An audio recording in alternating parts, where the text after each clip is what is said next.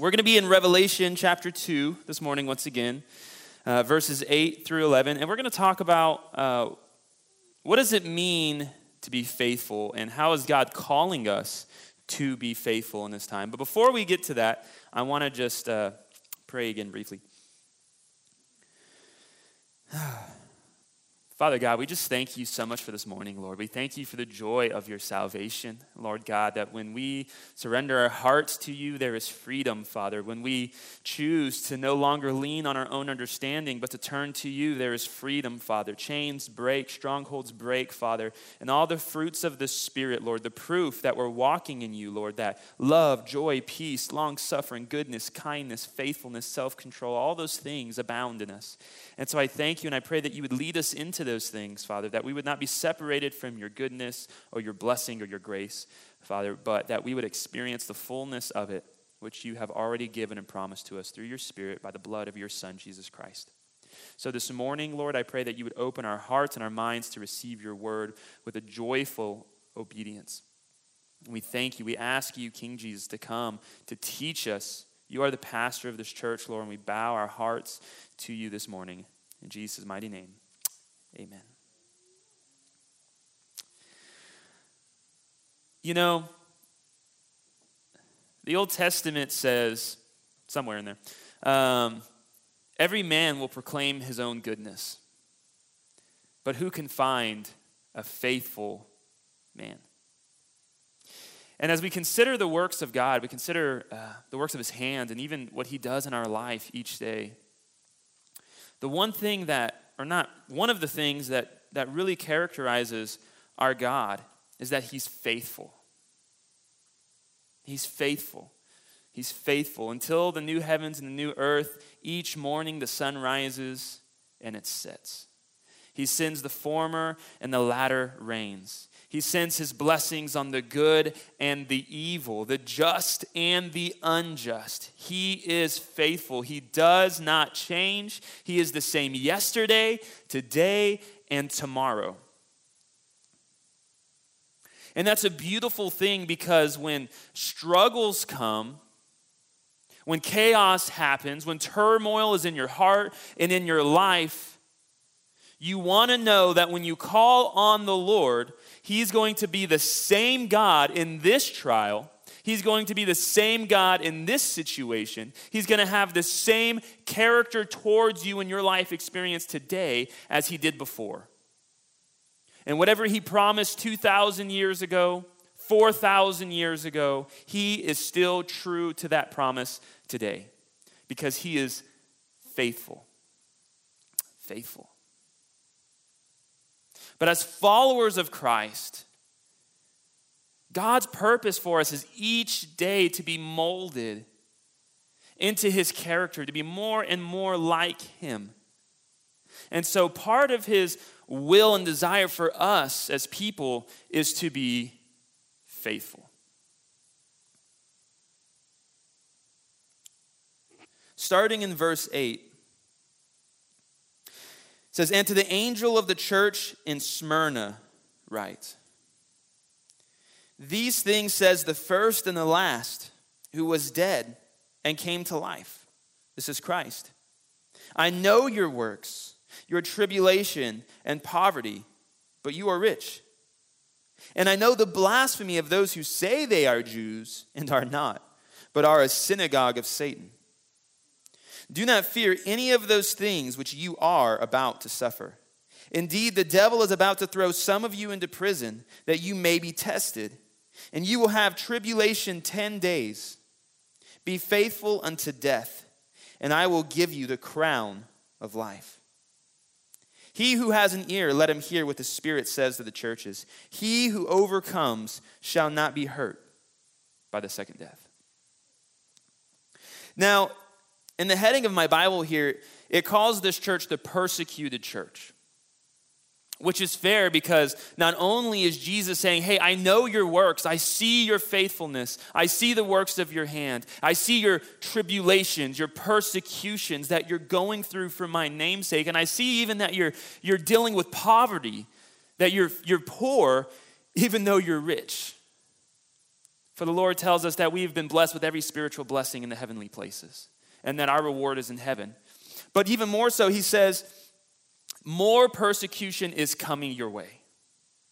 And so I understand there's a, there's a good reason for it to be labeled the persecuted church. But really, as the Lord was speaking to me this morning and I was looking at this passage, I think a more appropriate um, heading would be the faithful church.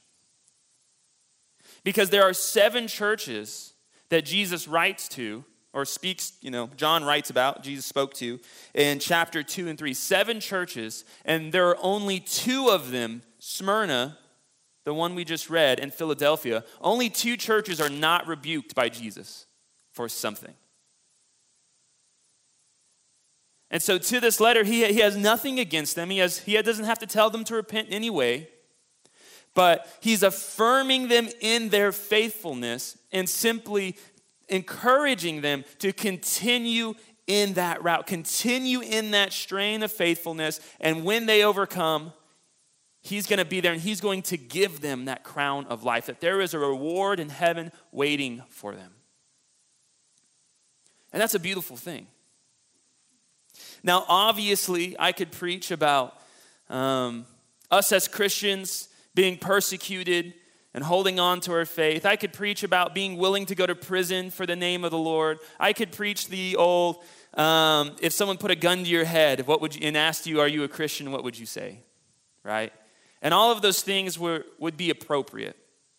However, it's very interesting that this happens to be where we are in the book of Revelation this week, because the Lord began to speak to my heart Tuesday and as I was meditating in prayer and as I was meditating on His Word in the morning, as I was driving, as I was at lunch, the Lord just began to speak to me more and more and more about faithfulness. Faithfulness. And I think so often we, we when we talk about faithfulness, it's, it's this super like religious Christian dying a missionary type of, you know, missionary filled type of mindset, and that's fine. But really, there's much, much more about faithfulness in our life that we need to be aware of. Um, much more about faithfulness that God wants us to walk in, to be pleasing to Him, and to walk in the image of Jesus. Now, are y'all aware that faithfulness is one of the fruits of the Spirit? faithfulness. And as I was meditating last week and as I was praying and talking to the Lord, suddenly that hit me. In fact, Randall Tuesday morning had showed me his, uh, he's got a sermon schedule for the campus ministry. And, and each week he's going to be preaching over a different gift of the Spirit. And as I was praying and meditating, I just, I just suddenly saw the image of that paper in my mind, and it was zoomed in on the word faithfulness or faithful, whatever. And it just struck me. I begin to consider that. And I begin to consider that in my experience, just in my life, you know, experience that as people are talking about the fruits of the Spirit, or as I, I'm remembering conversations about the Holy Spirit working in us, faithfulness as an attribute is typically not one of the things that is high on the list there. It's something that it just for, for me, and maybe it's different for you, but that is not something that has been discussed, I think, enough, honored enough. And so today I want to start with talking about what does it mean to be faithful?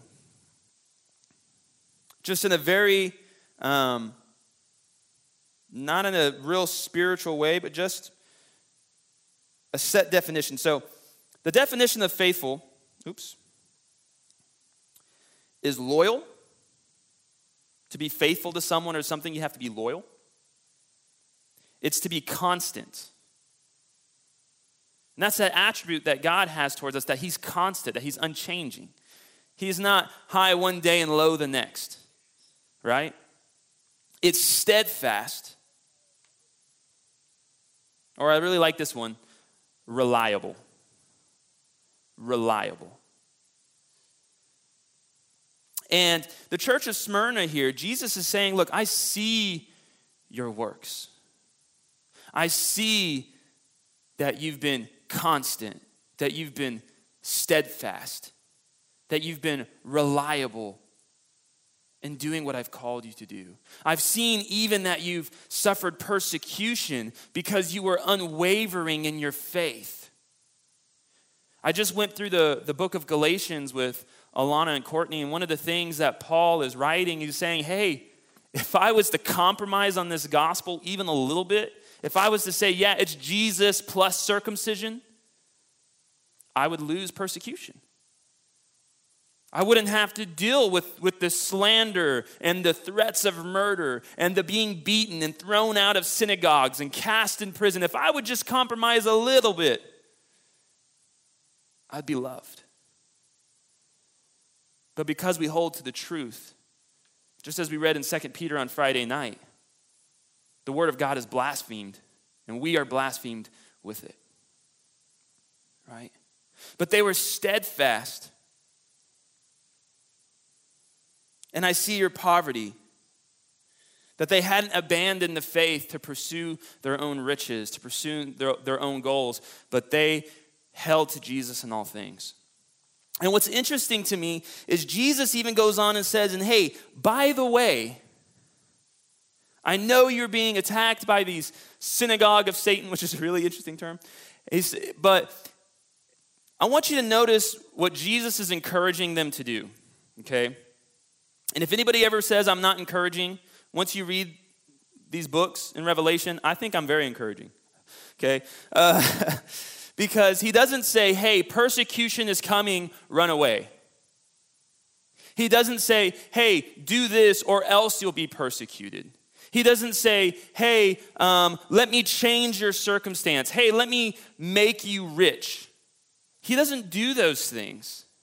In fact, he says, and by the way, Satan is going to tempt you and test you, and some of you are going to be thrown into prison. And you, as a body, you are going to have tribulation for 10 days. That wasn't an option. That wasn't a get out or else. Jesus was telling them, this is going to be your life situation. And you know what his encouragement was? Be faithful unto death. And I'm going to give you the crown of life. So if you want to be encouraging like Jesus, next time someone shares a struggle with you, just be like, hey, man, it's okay. Just be faithful unto death and you'll be good. And then there you go. You'd be just like Jesus. Um, but no, really, what is, what is my point? My point is, Jesus is not quite as worried about your circumstances or what people have to say about you or what's going to happen in your life. Because, by the way, He's in control of those things. If the Lord wanted to deliver them from being cast into prison, He could have. If the Lord wanted to deliver them from those 10 days of, of, of tribulation, He could have. Because when Peter was sleeping in the prison and he was going to be headed the next morning, an angel kicked him, woke him up, and every door of that prison opened before him, and he walked straight out of there. And God didn't need any man's permission. But you see, God's desire is for us to be a faithful, steadfast, constant, reliable, unwavering witness of His grace and truth and mercy. That our lives are a witness. That lampstand that Jesus talked about last week, that was in the middle of their church, was the Christian witness. And God will use your deliverance to glorify his name just as he will your suffering. And if you don't believe me, look at Jesus' life, who came to declare the living God. And he was persecuted and persecuted. And he was obedient he was faithful even unto death. But what was the outcome? Three days later, he rose from the grave. He was exalted to the right hand of Father he comes back in Revelation 19 and 20. We see that when he comes again, he's going to come as the one who is like glowing bronze with eyes like a flame of fire, who he simply speaks and the nations melt before him. That, that, that he is returning to the glory that he had with the Father before time began. And for us, we have been promised the same thing that as Christ rose, we'll, Christ, we'll, we'll rise with him. That as Jesus has all authority and all splendor and all things are his, 1 Corinthians 3:21 says, all things are yours. All things are yours, rather on heaven or on earth, because you are Christ and Christ are God, is God. All things are yours. And so we have a greater promise to cling to. And in this life, we're called only to be faithful. Now, I want to direct your attention for a moment. Some of you may be familiar with the history of Israel. And in part of Israel's history was they had continued to disobey the Lord, and they had continued to disobey the Lord, and they had continued to disobey the Lord until the day came where God had sent them into exile. Babylon came in, destroyed everything, tore down their walls, ravaged their city, enslaved their people, and took the mass of them and scattered them abroad in their kingdom. And there's all these Jews, millions of Jews, I don't know, a lot, okay, that were uprooted and taken into Babylon, into a foreign country with foreign gods, with foreign rulers. And God said, You are going to be there for 70 years. That's what He said. You know how many years they spent there? 70 years, okay? And it's interesting that when you read through the Old Testament about that account, you know what he tells them to do? Put down your roots, baby. Marry and give in marriage, grow vineyards, eat, rejoice. And he was saying, You're not going anywhere. So while you're there, you might as well live the best way you can.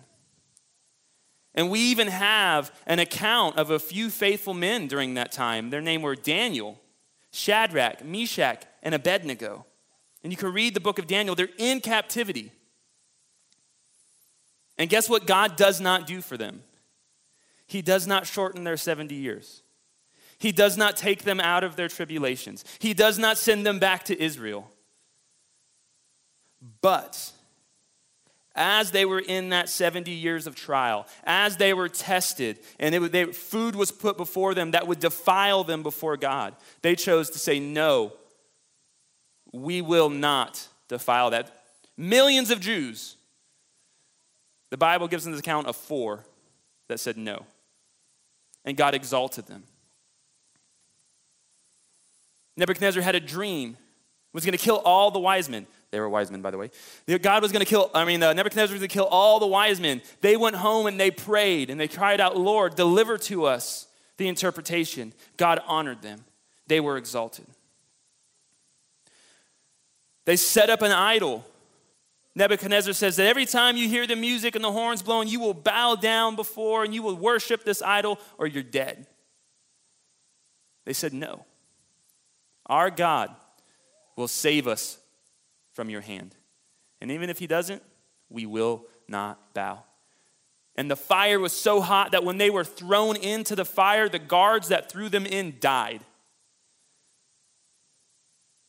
And the king stood up from his throne astonished and he said, How many people did we throw in that fire? Three? Because there's three people walking around in the middle of the fire, and then there's a fourth who looks like the Son of Man. And they called those three men out of the fire, and they did not even smell like smoke because they were faithful to God, and God was faithful in return. It's amazing. And the Lord was speaking to me last week before I even knew what we were going to read in Revelation, before I'd even considered it, because I don't do that till like Friday or Saturday. Uh, just, just the truth. Um, and the Lord was speaking to me about faithfulness. And God is not so much concerned about all the things going on around you as He is what's going on inside of you. And I think the Lord wants us to realize that in every moment, in every situation, you are tested with will you be faithful? I worked for the last three days with my dad out in Ingram shoveling dirt in the sun. And if anybody's ever worked with my dad, my dad's an awesome guy. unless you work with him. okay, I'm just, I'm just gonna tell you what it is. All right, he'll yell and throw things at you and ask you if you're ignorant, and then say "baby" and try to hug you, and you're like, "Are you bipolar?" okay. And yesterday I was planning on being out there till about three because I got to go home and prepare for a sermon, and I didn't leave till five. And it's okay because he needed the help. He really did. If I wasn't there, they would, there's no way they would have been able to do it with two people. And I was okay with that. But there was a temptation in those extra two hours to be upset, to be annoyed, to be whatever. And if I wanted to grumble, even just in my heart, if I wanted to disrespect my father, if I wanted to speak against him, if I wanted to have a bad attitude, if I wanted to have a sour face, I could have justified any of those things because I was putting aside what I should have been doing to serve him. I was keeping the people at my house from being able to go what they had uh, to do what they had already planned to do because they were waiting on me. And I could have justified my response, but at the end of the day, God does not care about your reasoning. He cares about your devotion. And the Lord has called us to give thanks at all things. He's called us not to grumble and complain, but to work as unto the Lord. He's called us to honor our mother and our father. He's called us to serve, even if it hurts. And just as much reason I could have tried to justify my grumbling, I had more reason to justify my service because of the king who bought me and served me, though I don't deserve it. And why do I bring that up? I bring that up because faithfulness is not something that only exists in the realm of our idea of Christian witness. Faithfulness is not something that just appears in our life when we go evangelize. Faithfulness is not something that is uh, applicable to us in the mission field, but not applicable to us at work. Faithfulness is a characteristic of your life that you either have or do not have, that you're either walking in or you're profaning. And when you open your mouth, the words you use and the way you speak is either faithful to the Lord or unfaithful.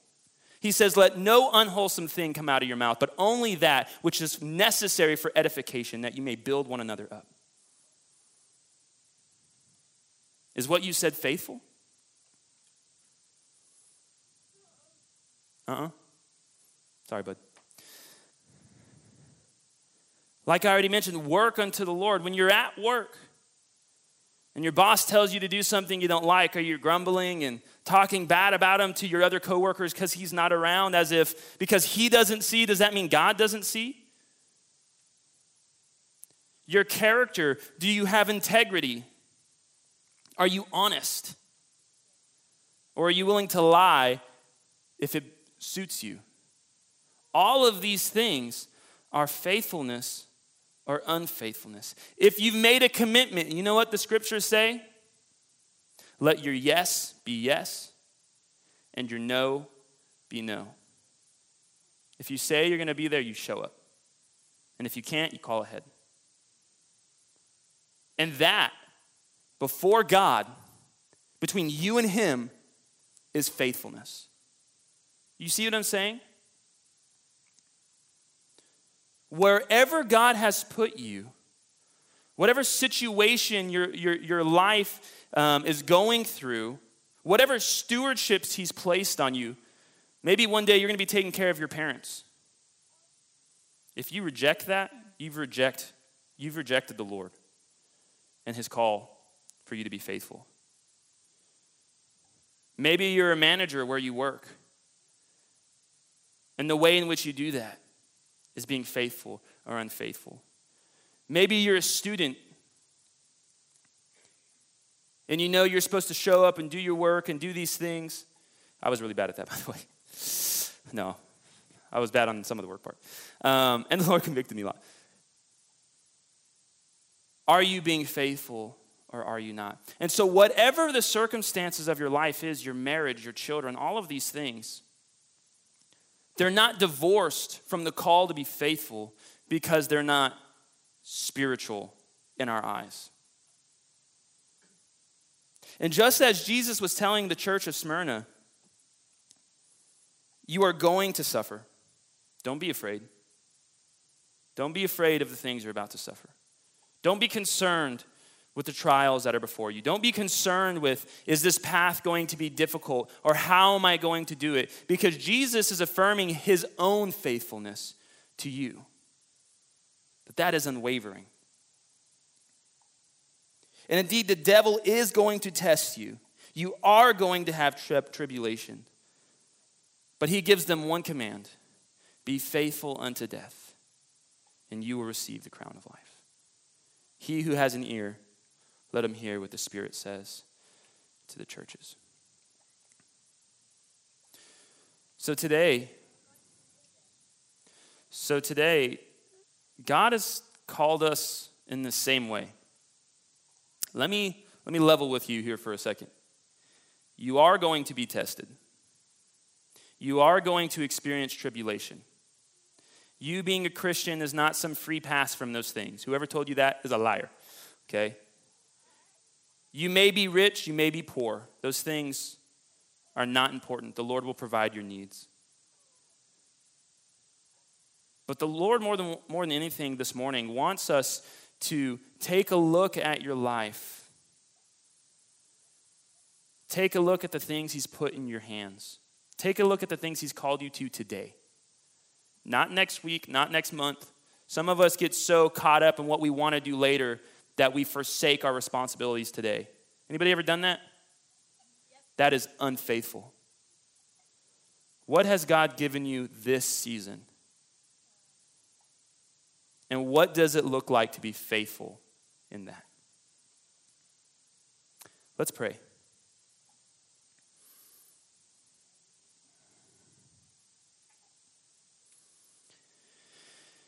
Father God, we thank you so much for this day, Lord. We thank you for time to come together to worship, Lord, to hear your word.